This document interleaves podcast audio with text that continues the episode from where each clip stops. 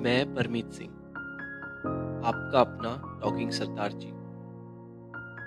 आज इस पॉडकास्ट में बात करने वाला हूँ साल 2022 के बारे में।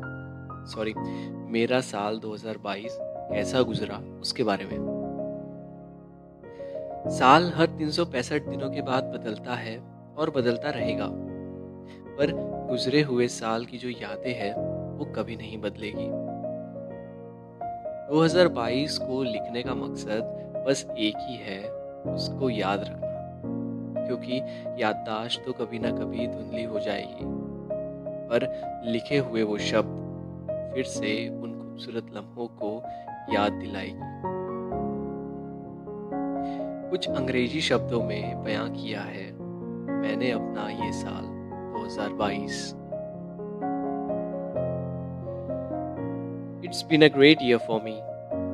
I met so many people, and many of them noticed me. There were some I trusted. Among them, I have told my stories of laughter, pleasure, grief, and comedy. Also, I enjoyed listening to a few of their stories. Perhaps there are other stories that have not been shared that I would have enjoyed hearing This year, I have hurt a few people, and I hope they have forgiven me.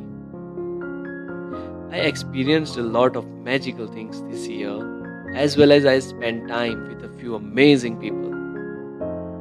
And finally, I met the one who will be with me forever.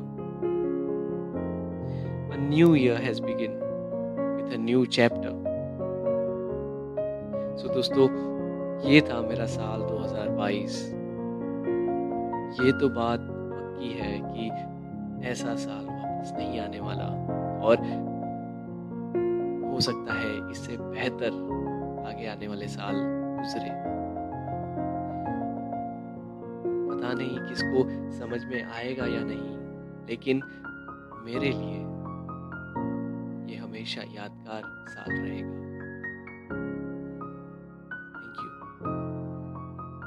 For listening to the podcast.